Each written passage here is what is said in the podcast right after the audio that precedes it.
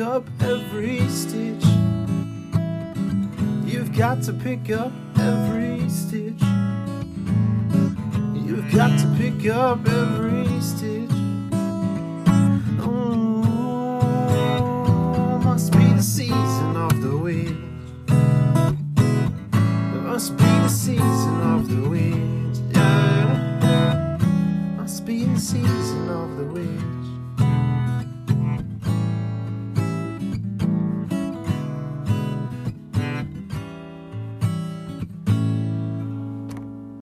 Hello and welcome to the 2021 Halloween Spooktacular. I'm your host, Pado. Today I will be kicking things off with a sequel review. Um, I did A Nightmare on Elm Street last year, so I thought I would continue the trend by touching on one of the better sequels in the franchise with A Nightmare on Elm Street Part 2 Freddy's Revenge.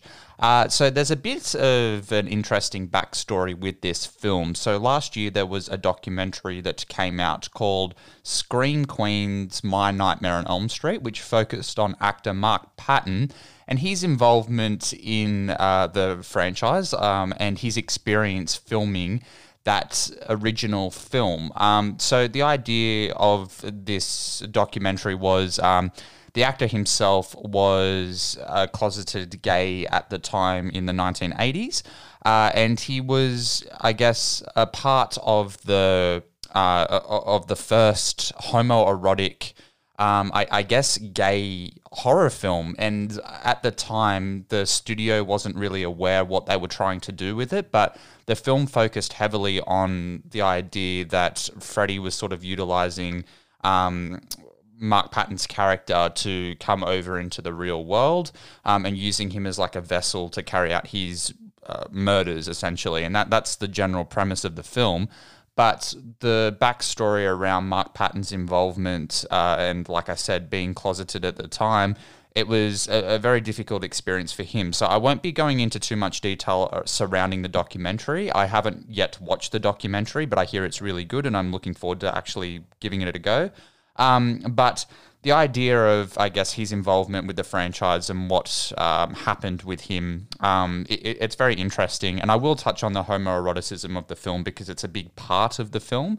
And it's very unique in that sense, too. I guess the trend in the 1980s and uh, following Halloween, of course, um, was the idea of the final girl. So we all know that horror trope, especially with slasher films.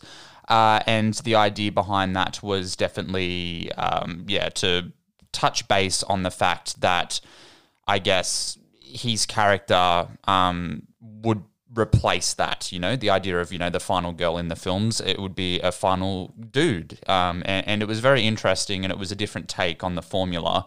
So in that respect, the film definitely does something very different, especially from the first film too, because we have um, Nancy, of course being the lone survivor uh, at the end of the first Nightmare on Elm Street film. And this film just takes it in a vastly different approach. So I, I like that idea. I like the, um, I guess, shaking up the formula. And like I said, it was something that originated with the original Halloween film, of course, with Laurie Strode. And then we continued that trend then with Friday the 13th and a lot of slasher films that came out after it. Uh, and I, I, like that this film does something very different. So that's the introduction there to uh, A Nightmare on Elm Street Part 2 Freddy's Revenge. But what I want to do first before we delve into that review is talk about my new intro there. So, my good friend Hayden Westcott uh, did this introduction for me, which was really cool.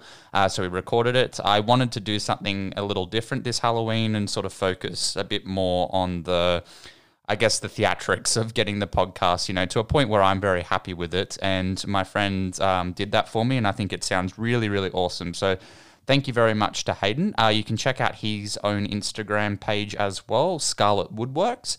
Uh, Hayden does some really cool guitars and things like that. Uh, he focuses on, you know, doing some uh, cool stuff with furniture, um, mainly guitars though, and he does a really good job. So check out his uh, Instagram page as well. I'll leave a link down below to his Instagram page so you can have a look at that. But yeah, um, uh, it's a really cool intro, and it'll be something I'll be utilizing for the rest of this Halloween spooktacular. I won't be doing as many recommendations on Instagram as what I did last year this year focusing more heavily on my podcast and trying to get an episode out you know, like a, a, couple a week during this period of time. So look forward to more reviews coming very shortly in regards to that. But let's get stuck into Freddy's Revenge. So take it away, trailer.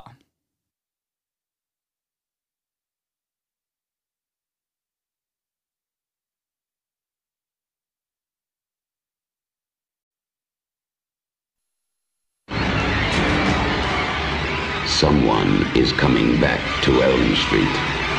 He is not friendly. He is not patient. Kill for me! And he is not a welcome visitor. No! No! No! But he has something terribly special for the new kid on the block. It started to happen again. Dad! I'm in trouble. You've had some scary dreams, okay? Help! Daddy can't help you now. There's something inside him.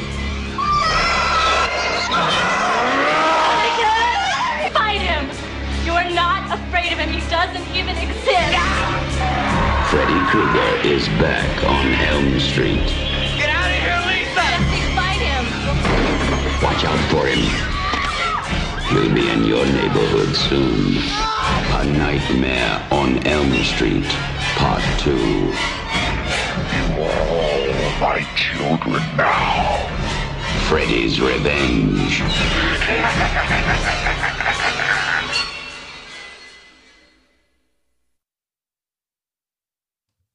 So, A Nightmare on Elm Street Part 2, Freddy's Revenge, was directed by Jack Sholder and stars Robert Englund as Freddy Krueger, Mark Patton, Kim Myers, Robert Rusler, uh, Clu Gulager, and Hope Lange, and follows a teenage boy who is haunted in his dreams by the deceased child murderer Freddy Krueger, who is out to possess him in order to continue his reign of terror in the real world. So, like I said, this film is, uh, I guess, a darker sequel than what we were expecting after the first film. I guess Freddy hadn't entered that mainstream popularity as big as what he gets in the later sequels. So, the emphasis on Freddy Krueger is still to make him quite a terrifying figure. And for the most part, I think they achieved that, and that's through Robert Englund's fantastic performance. Um, he's still finding his own here in relation to getting the character just right. So you don't have the one liners that Freddy's so good at uh, in the later sequels. Instead, here we're focusing, like I said, more on that terrifying supernatural aspect of the character. And I think for the most part, it works. I, I definitely think that there's not enough Freddy Krueger in this film. In the early portions of the film, we have a great opening sequence where um, we're first introduced to Jesse, um, our main character, played by Mark Patton. Uh, and he's obviously in a dream uh, sequence and he's on a bus and he's a bit nervous because he's actually going to school for the first time in his new town. He's, of course, moved into Nancy's old home. Um, and yeah, I guess the focus here is that he is on the bus. The bus is driving and it feels very dreamlike. He's very sweaty, he's very nervous, he's being made fun of by the girls on the bus. And we're focusing, yeah, on, on I guess, his paranoia. So obviously he's nervous about going to school. He's not really sure what to expect, but then he's also being haunted by Freddy Krueger in his dreams. So that sequence plays out quite well. Uh, we delve a little into the gothic horror type stuff that appears in like the Dream Child and um, Freddy's Dead later in the franchise, which is pretty cool. And I, it's more the gothic imagery. I love uh, when the bus is driving in this sequence and it appears to be on like the ledge, um, it's stuck in the middle of like a ledge in what looks like a volcano. Um, and it's done through really cool miniatures and practical effects and really, really detailed sets, which I really enjoy because they're the aspects of this type of 1980s horror that I really enjoy. Um, and I think because of the success of the first film, they wanted to delve more into that supernatural aspect because this film came out only a year later after the first film. So they're obviously New Line Cinema were after a hit. Uh, they were a, a, newly established franchise um, studio uh, trying to establish a franchise because they saw the success that the Friday the 13th films were having with Paramount. We had the in, uh, independent distribution of like the Halloween films that were doing quite well at the time too. Halloween 3 aside, um, which I still enjoy, but that's another story. Uh, what this franchise was trying to do was just trying to stand out and be completely different, which I think works because at the time we didn't really have that supernatural horror going on. I guess after the success of The Exorcist, we had a lot of knockoffs. Uh, we of course had uh, The Omen come out, Richard Donner's uh, film. May he rest in peace. Uh, the Omen was very interesting and tried to continue that possession aspect and focusing more on again the supernatural side of things. But what I think is done incredibly well here with this film is that the film's taking itself a little more seriously, definitely. And uh, like I said, that the homoerotic aspects make it completely unique and different to any other film in the horror genre at the time. And that comes down to a really good performance from Mark Patton as well. Like I said, he was closeted at the time and he was finding it quite difficult um, on set, trying to, you know, I guess hide his sexuality from his performance. But it was would have been difficult, especially considering what the team were trying to accomplish in regards to standing out among the crowds uh, in the 1980s in particular, because you've got to remember the time period. We're, we're in the mid 80s here, so this was something that definitely had to be hidden. And it was really unique for them to try and yeah, maneuver themselves into a way where it felt like they were trying to do something different, trying to do something really exciting. And for that aspect, and I think for what they're able to accomplish, it is quite uh, interesting, definitely. And I think that case study itself is really interesting. And like I said, it's a product of its time. Um, it's very sad that Mark Patton felt like he had to hide his sexuality during that time, of course, but that's something personal to him. So that's why I don't really want to touch on that. And like I said, there's a great documentary, um, Scream Queens, My Nightmare on Elm Street, which focuses heavily on that. But I think what is able to be accomplished here is, yeah, it's very interesting in that respect. And I, I like all of that surrounding the film because it sort of does elevate what we see then on screen and what they were trying to accomplish. Um, and I guess the mysticism behind Freddy Krueger and his mythology is definitely explored a little more here. It's a bit of a shame, though, that the idea that Freddy trying to possess Jesse's character um, is kind of forgotten later in the franchise because it's something that's really unique and different and something that we hadn't seen later as well, which is it's just disappointing because it's a really interesting concept. The idea that Freddy's trying to get into the real world by taking over someone else's body. It's very interesting and it influences Jesse as a character. He's definitely conflicted and he's got all these ideas in his head of what's going on, and he feels like he's going insane. And I think um, Mark Patton does a really good job at portraying that on screen because it just looks like he's really stressed during the entire film. He's like sweaty, he's really concerned the whole time, and that comes across in his performance, which I think he does a really good job. Uh, his relationship as well with uh, Kim Myers' character, uh, Lisa, is really interesting as well. And Kim Myers is a dead ringer for um, uh, Meryl Streep. They look I- identical. I was shocked. Uh, I heard rumors because I hadn't seen this film in a very long time, so that was sort of in the back of my mind and something I hadn't really thought about. And I heard rumors of how much she looked like her, and during the time they were mistaken in Hollywood for one another. And uh, Kim Myers, of course, had more of a background in horror. Uh, she appeared in uh, Hellraiser, uh, Bloodline later in her career in 1996. Um, and then, of course, going on to like Jag, the TV show as well. But I thought that she was, um, yeah, quite good in the film, and I like her chemistry with um, uh, with Patton. I think they work really well together. Um, but I think the bromance of the film is definitely between uh, Jesse and um, Ron um, Grady, played by uh, Robert Rusler. I really like the two of them on screen together. They have a bit of a weird relationship uh, at the start of the film. The sort of the baseball sequence is pretty iconic uh, where the coach makes them do the they're holding the plank on the field after doing some push-ups because they were fighting and they lost the game and the coach is pissed off at them as he would be. And um, we sort of get a bit of back and forth and later in the film when Jesse uh, wants to share a room with uh, Grady and Grady's uh, ultimately results in Grady's demise as we get a really interesting um, sequence at a party where Freddy Krueger comes through Jesse and attacks uh, Grady and kills him. Uh, in some really interesting uh, practical effects. They're not fantastic, but they're still better than most. And I love when practical effects are used in general because I just think they look a lot better. And Freddy comes through uh, Jesse's chest, um, and we get like some yeah really gross body horror. It reminded me of The Fly actually, which came out a few years later. But the idea of like his skin falling off and you know coming through uh, Jesse um, in general, and it, it looked interesting. It was definitely an interesting effect. It's just the dated quality, especially watching it on like a 4K TV, you can definitely notice little things. And you're like, oh, that doesn't look fantastic. Probably would have looked better if I was watching it on VHS because you can hide some of those things with the film grain. But watching it in HD, you can definitely see a few of those effects shine through. But at the same time, I think it really was interesting, and, and I do respect the fact that they were able to pull some of that off at the time too. So uh, yeah, it, it's an interesting effect. Um, and that leads to one of the more iconic sequences in the film, and that is Freddy uh, coming through to the real world and attacking everyone at the pool party.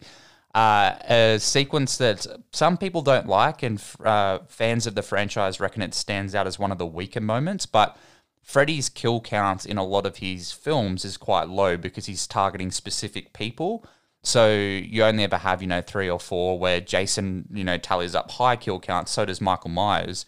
Uh, out of the slasher villains, Freddy's sort of in the dust there. Freddy's more creative in the way that he tallies up his kills as well. But this sequence, when he's in the real world, I don't hate it because I think it utilizes a lot of, um, I guess, that those real world aesthetic. And I guess Freddy's more creative in the sense that we've always got the boiler room or we've always got a, setting that's specific to Freddy or specific to the characters. So seeing him, I guess, attack a pool party is something that we weren't really expecting. And I found that to be really fun and unique. It was something that I, yeah, I, I didn't really. I don't know. I, I didn't really remember. Uh, I don't. I don't really recall that sequence when I used to watch this film, but I, I found it to be quite. Um, yeah, it was. It was quite fun, and I, I thought that it was handled in a way that made the film feel, I guess, it kind of is cheesy, I guess. It's got that cheesy aesthetic to it, but it definitely makes it feel like it's a part of the time. And I, I don't hate it, and I think some of their kills are a bit, you know, iffy. And there's a, um, of course, the Dead Meat channel on. If you're a horror fan, you can check out them on YouTube. And in Dead Meat, uh, he describes, you know, he goes through a lot of depth here, talking about the kills and some of the um, behind the scenes um, things as well but I thought that the way that it was, yeah, it was handled was, um, yeah, it was a bit of fun, and I like the idea of um, blending those pyrotechnics as well because you've got the fire, because fire is synonymous with Freddy, of course, and um, I thought that it was, yeah, it was a bit of fun, and I, I did enjoy it. I guess one of the more iconic sequences of the film is, of course, the dance scene um, involving Mark Patton. He's dancing in his bedroom, um, singing along, and it's pretty iconic. I'm going to play the audio for this sequence because it is quite a bit of fun. And if you're familiar with the film, then you, of course, know the sequence. But yeah, I thought I might just play it for a bit of fun. So here we go.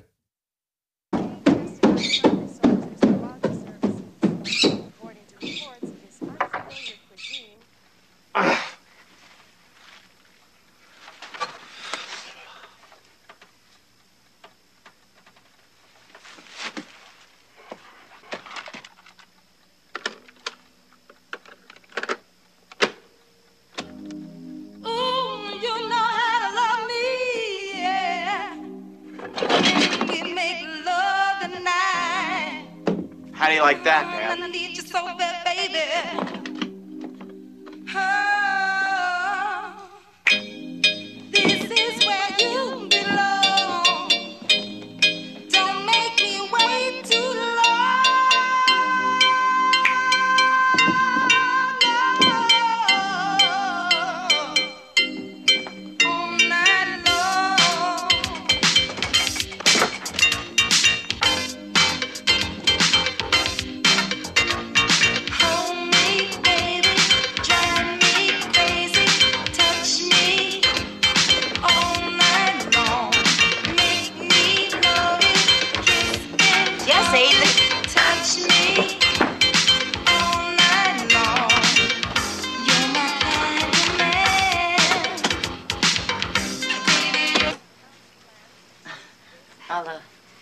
the two of you alone. Excuse me.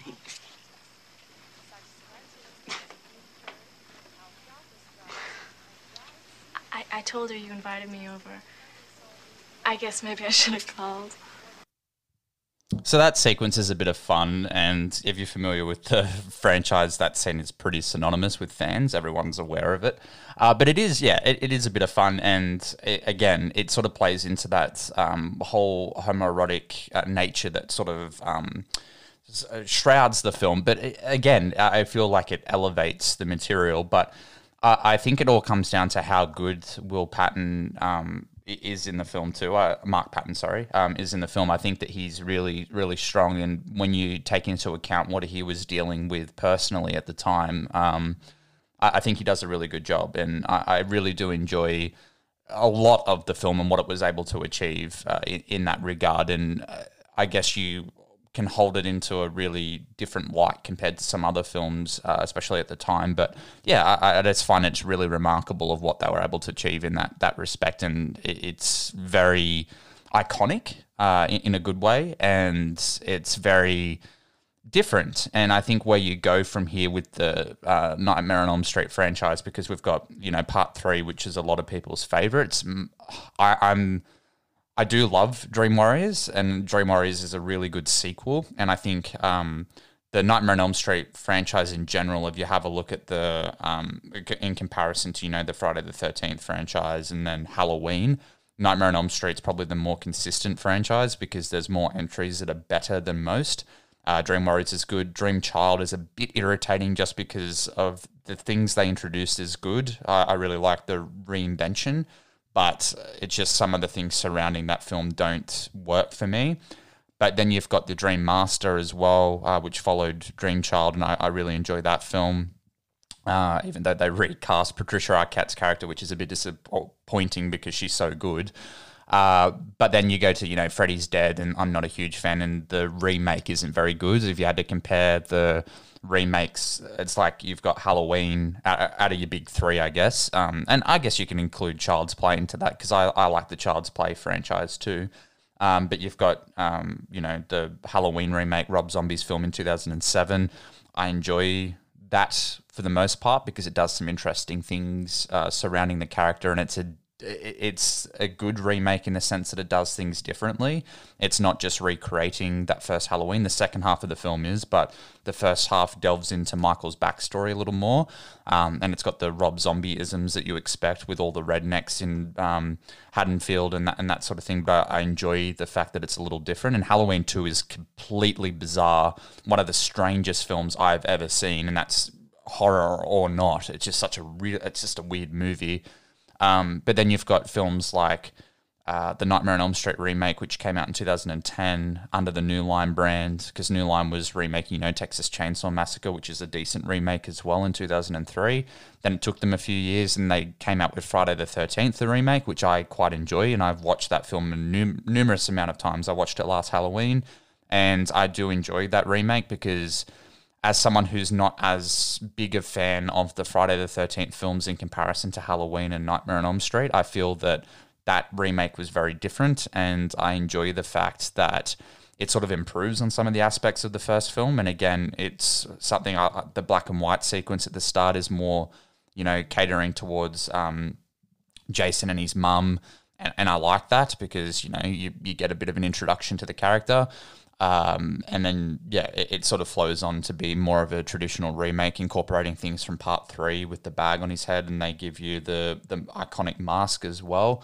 But then you've got part um, part of you know the the idea that you're sort of trying to set up a franchise too. So it's interesting, and it's a shame that because that film, I think, out of the remakes, it, its opening weekend it made like forty two million dollars, but back at 2009 for a horror film in particular, it was huge numbers. So it's very shocking. It, did have a big drop though. I remember its second week and it drops like 75%, which is huge even for a horror film.